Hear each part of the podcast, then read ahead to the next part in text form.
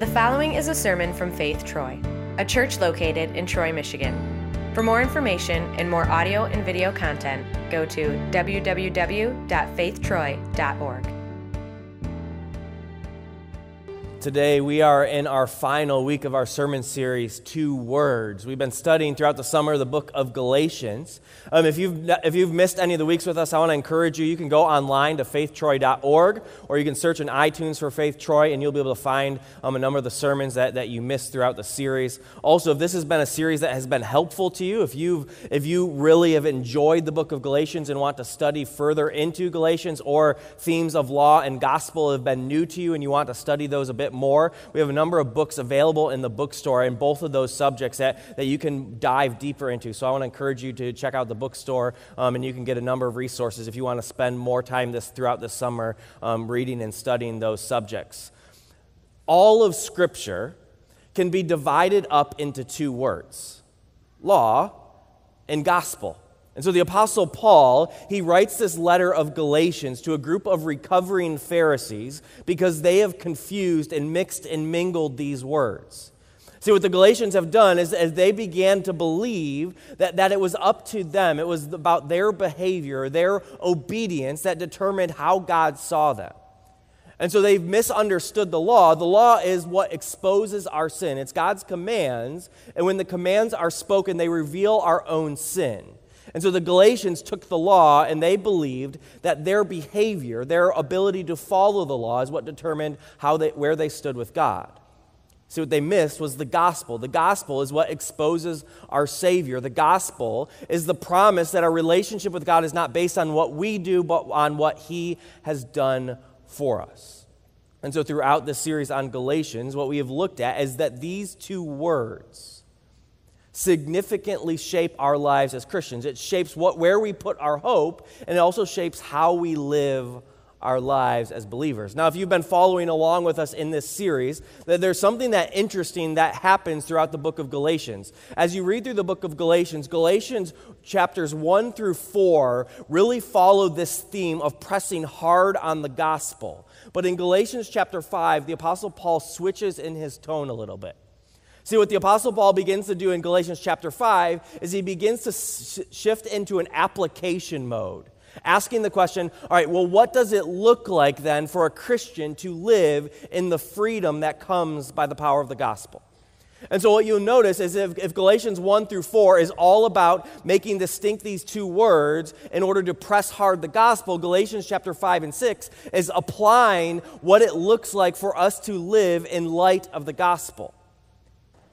See, what the Apostle Paul understands and what is significant about him putting it in this order is that when he encourages us to live a certain way in Galatians 5 and 6, when he says to serve one another, when he encourages love, joy, peace, patience, kindness, when he encourages the relationships that we'll talk about in Galatians chapter 6, he does so understanding that the only thing that makes our obedience possible is the work of Christ that set us free. See, that, that is actually, that's the very reason why, why, we, why we chose the song we did for, for offering, because that, that's what the song emphasizes is the heart of God for us, a heart that won't stop pursuing after us, a heart for God that stands by us no matter what. It's not dependent on our behavior, it's not dependent on our works, it's not dependent on our situation, but the heart of God won't stop coming after you. And, and, and, and then what Paul does with that is the implications of that is it has significant impact then on your relationships.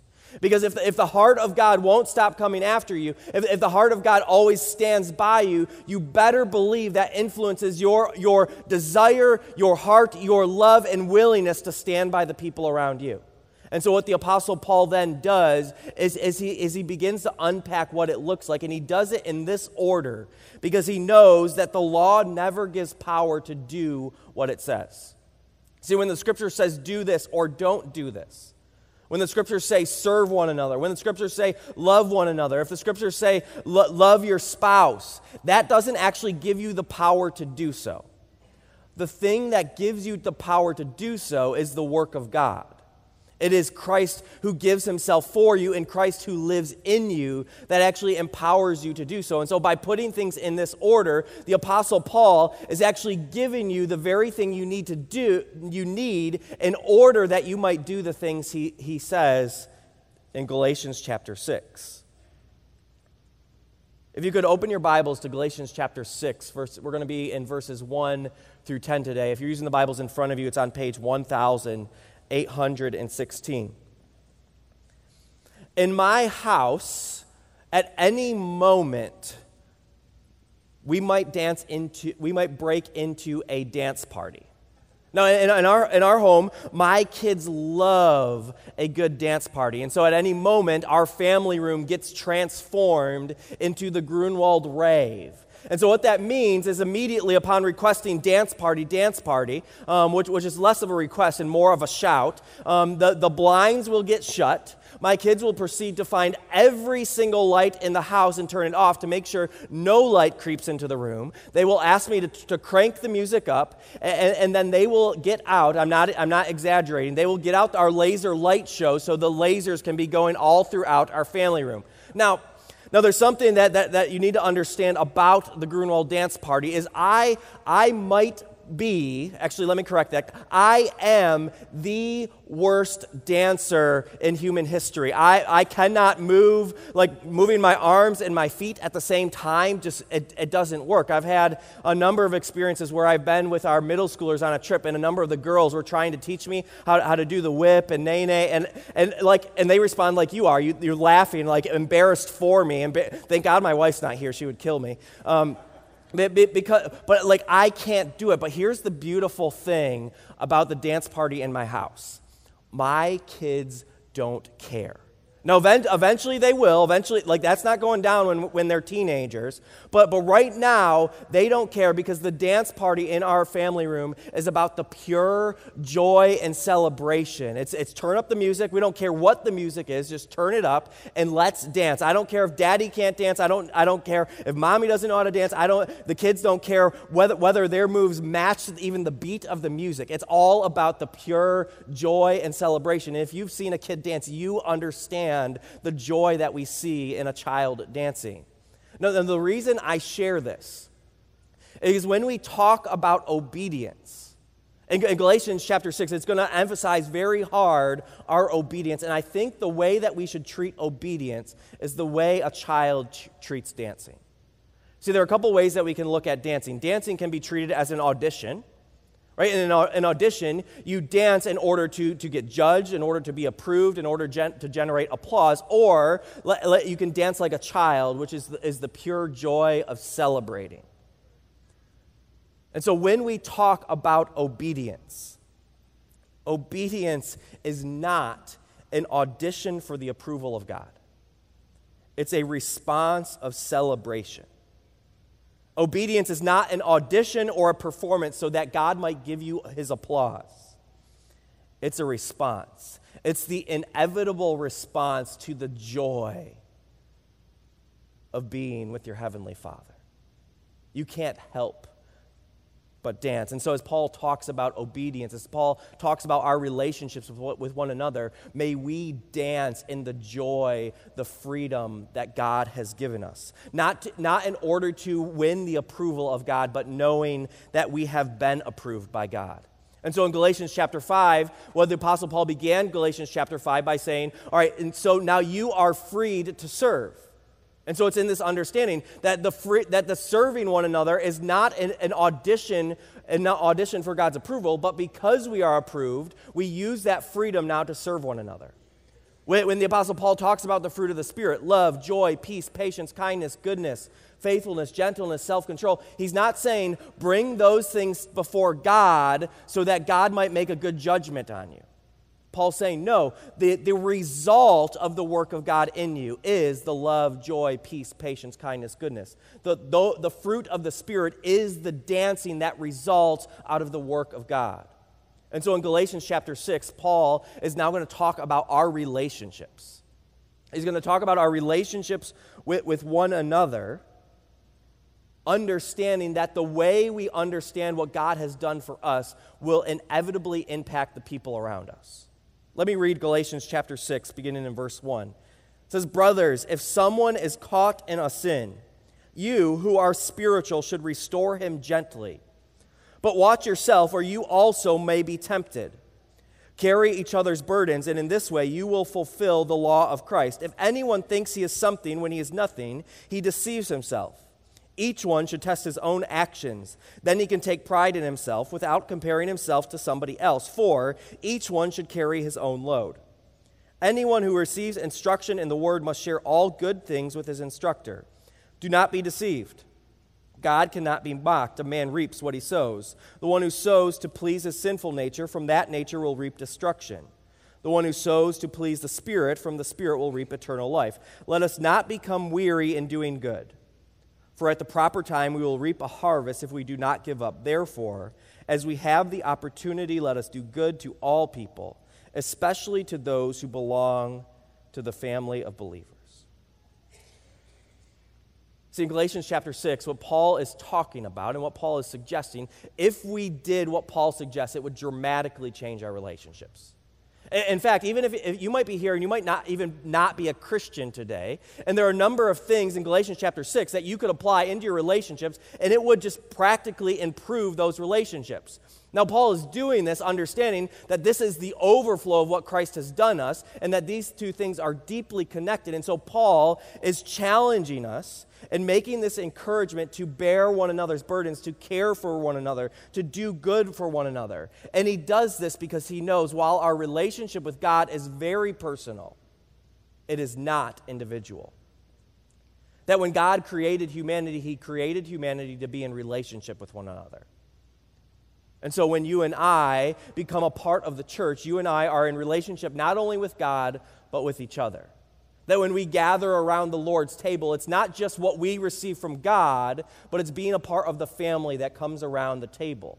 When you and I are adopted into the family of God, not only do we have a heavenly Father who calls us child, but we have brothers and sisters who are a part of that same family.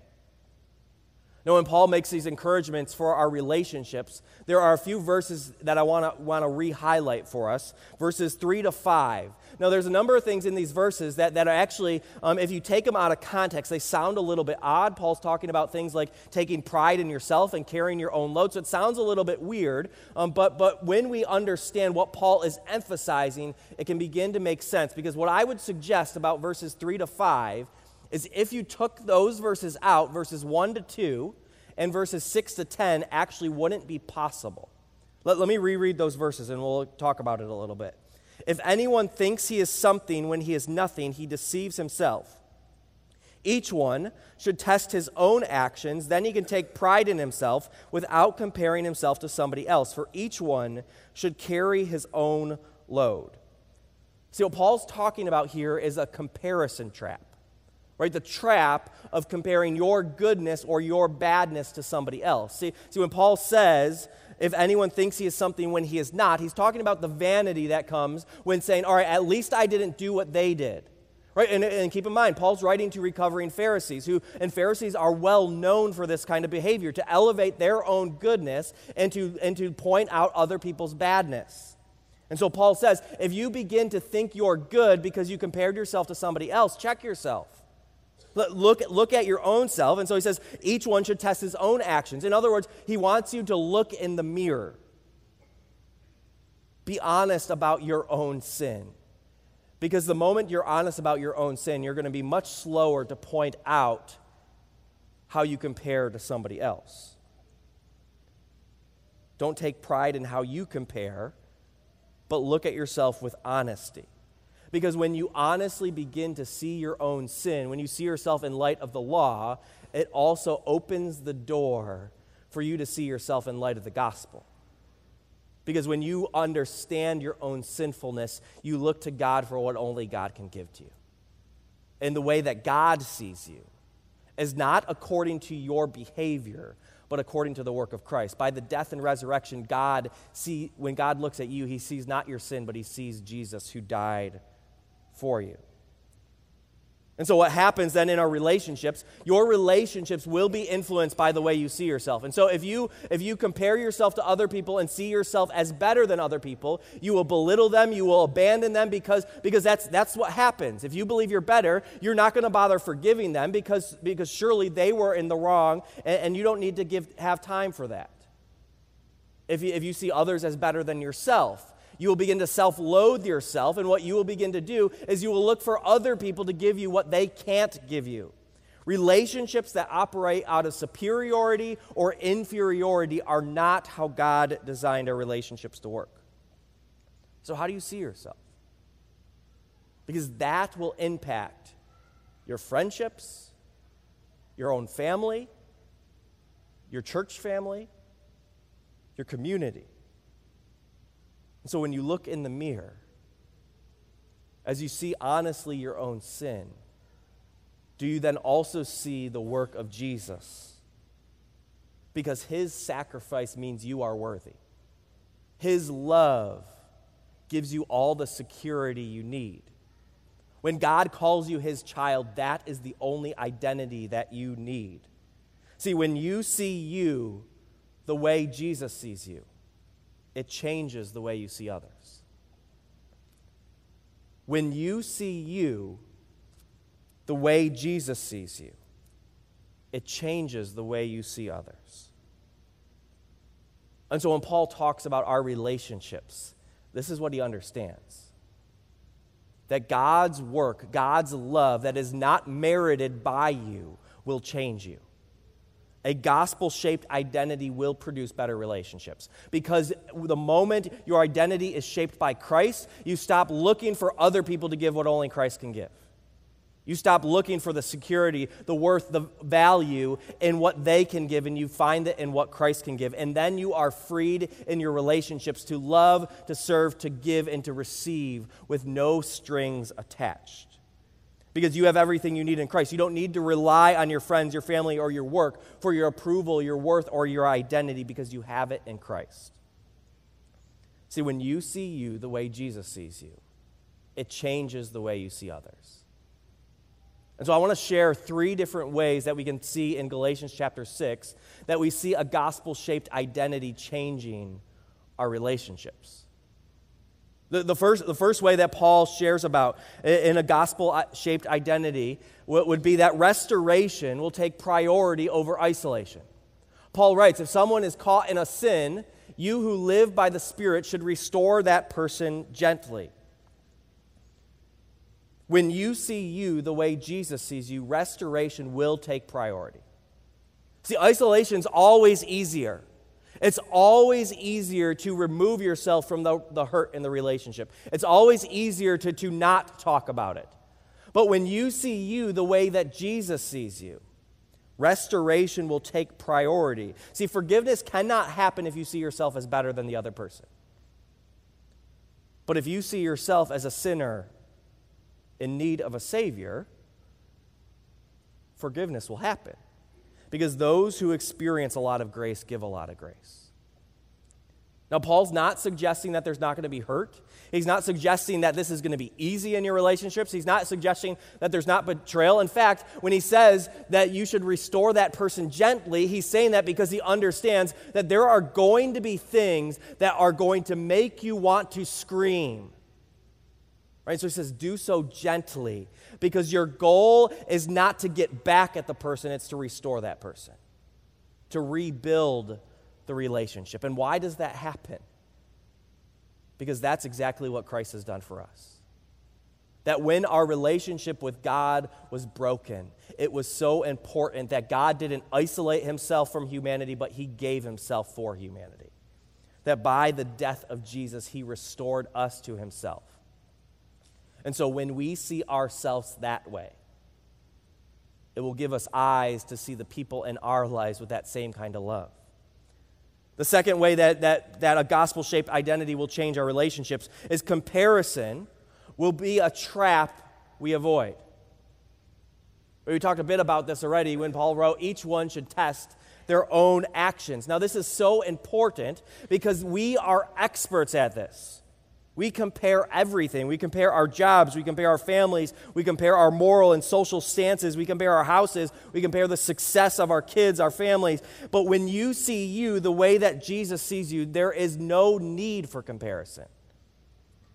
Because when your worth is secure by the work of Jesus, you don't need to secure your own value by how you, relate, how you compare to somebody else. When your identity is based on what God has said about you, you don't need to compare yourself to others in order to make yourself feel better about yourself. See, comparison is a trap that always leads to losing. leads to us losing, and it leads to the people we love losing. And so when we see ourselves the way Christ sees us, comparison no longer is necessary. The third way that we can see a gospel shaped identity come out in our relationships is, is that their burdens will become our burdens. Paul writes, carry each other's burdens, and in this way, you will fulfill the law of Christ. See, when you and I see ourselves as one who's been adopted into the family of God, it means that we begin to see others as a part of our family. And so their hurts become our hurts, their suffering becomes our suffering. Because that's what family does for each other. Families laugh together and they cry together. They celebrate and they mourn. They play and they suffer. And so when you see yourself as one who's been made part of the family of God, you will begin to see others as a part of that same family. And that means the things that hurt them hurt you. The things that break their heart break yours. And so Paul encourages us to do good for our family. And he encourages us to do that not so that God might approve of us, but because he has. Not because it, by doing so we might get points with God. Not, not because by doing that God might give us applause, but because when we see ourselves the way that Jesus sees, sees us, we cannot help but then look around us and see people who are in need just like us. See, the reason you and I can bear each other's burdens are because Jesus himself bore our burden.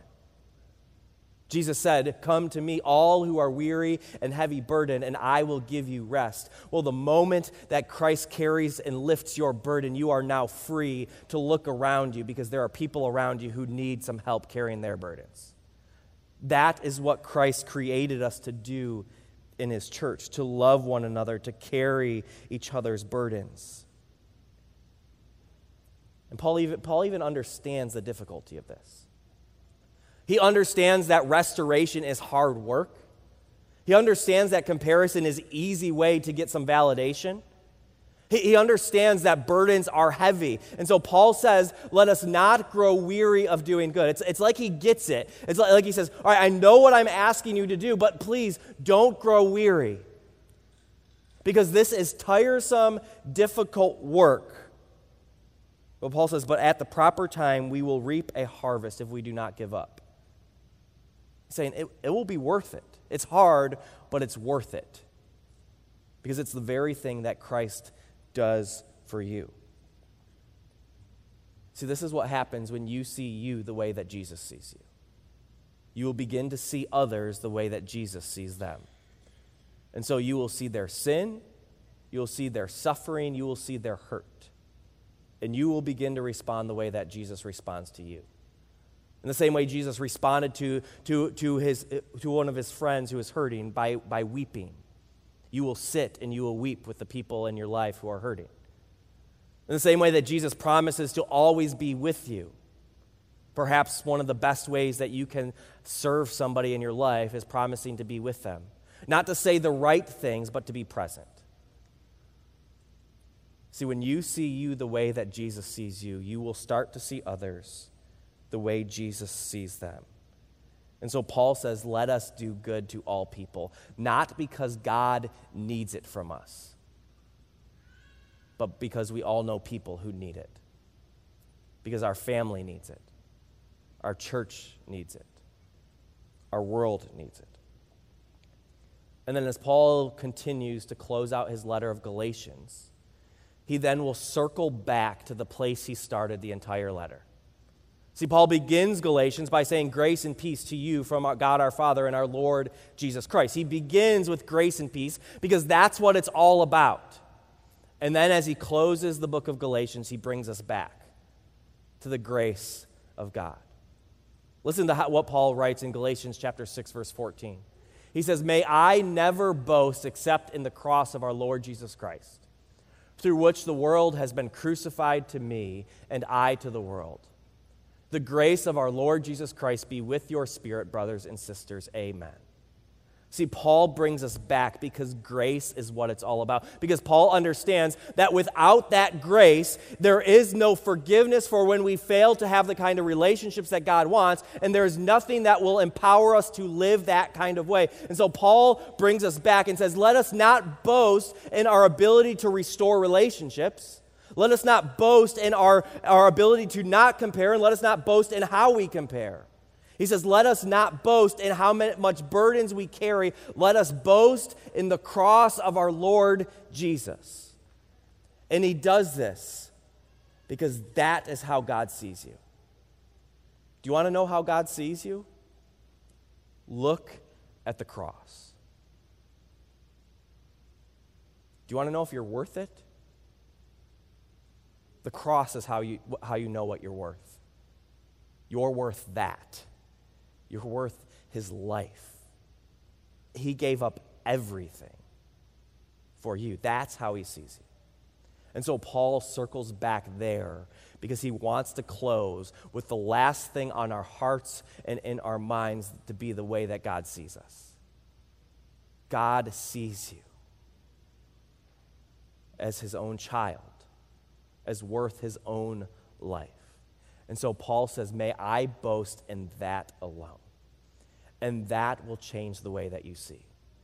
It'll change the way that you see you, and it will change the way you see the people around you. And so Paul says, The grace of our Lord Jesus be with your spirit, brothers and sisters. Let's pray. Jesus, we thank you for the grace that you give to us. You, we thank you for giving us eyes to see the beauty, the promise of the cross. That when we have sinned and when isolation would be easy, that you restored us to yourself. That when we are not worthy, that you continue to love us. That when our burdens are heavy, that you promise to carry them.